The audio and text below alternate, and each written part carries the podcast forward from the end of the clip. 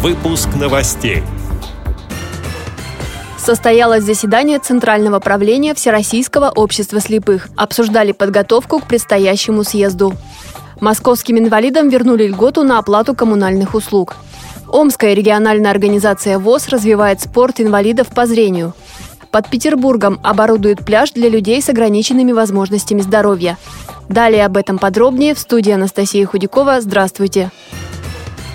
В Москве состоялось заседание Центрального правления Всероссийского общества слепых под председательством его президента Александра Неумывакина. На повестке дня были экономические и кадровые вопросы, а также вопросы проведения запланированных реабилитационных мероприятий. На заседании обсуждались проходящие в регионах отчетно-выборные конференции. Об их итогах и о том, как идет подготовка к предстоящему съезду, Радио ВОЗ рассказал президент общества слепых Александр Неумывакин. Отчетно-выборная кампания началась еще в 2015 году, начиная с местных. Стартовала на региональном уровне она с января. И на сегодняшний день уже 45 прошли из 75. Избраны в основном те же руководители. Есть и новенькие руководители.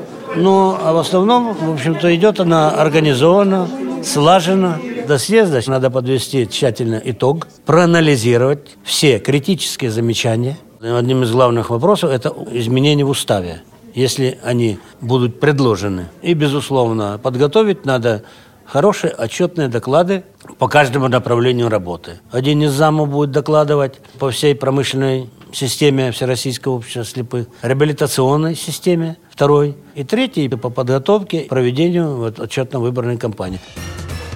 Мэр Москвы Сергей Собянин на заседании Президиума правительства Москвы поддержал законопроект о возвращении льгот для инвалидов на оплату жилищно-коммунальных услуг. Напомним, из-за изменений в федеральном законе с начала этого года инвалиды и семьи с детьми-инвалидами остались без привычной помощи на оплату услуг ЖКХ. Скидку на квартплату им стали делать только в пределах социальных норм потребления, а не на весь объем потребленных коммунальных услуг, как было раньше. Документ о возвращении льгот был подготовлен в Мосгордуму по результатам работы форума инвалидов за равные права и равные возможности. С инициативой его проведения выступила фракция «Единая Россия». Правительство Москвы также компенсирует затраты инвалидов на коммуналку с начала этого года, сообщает «Комсомольская правда».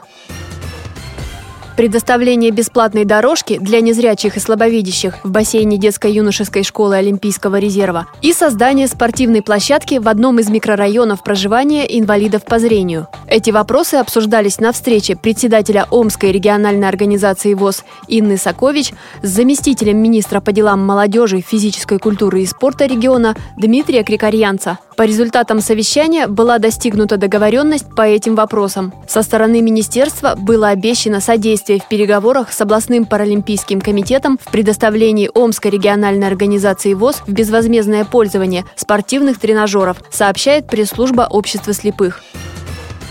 К началу пляжного сезона в поселке Солнечное под Санкт-Петербургом обустроят место отдыха для людей с ограниченными возможностями здоровья.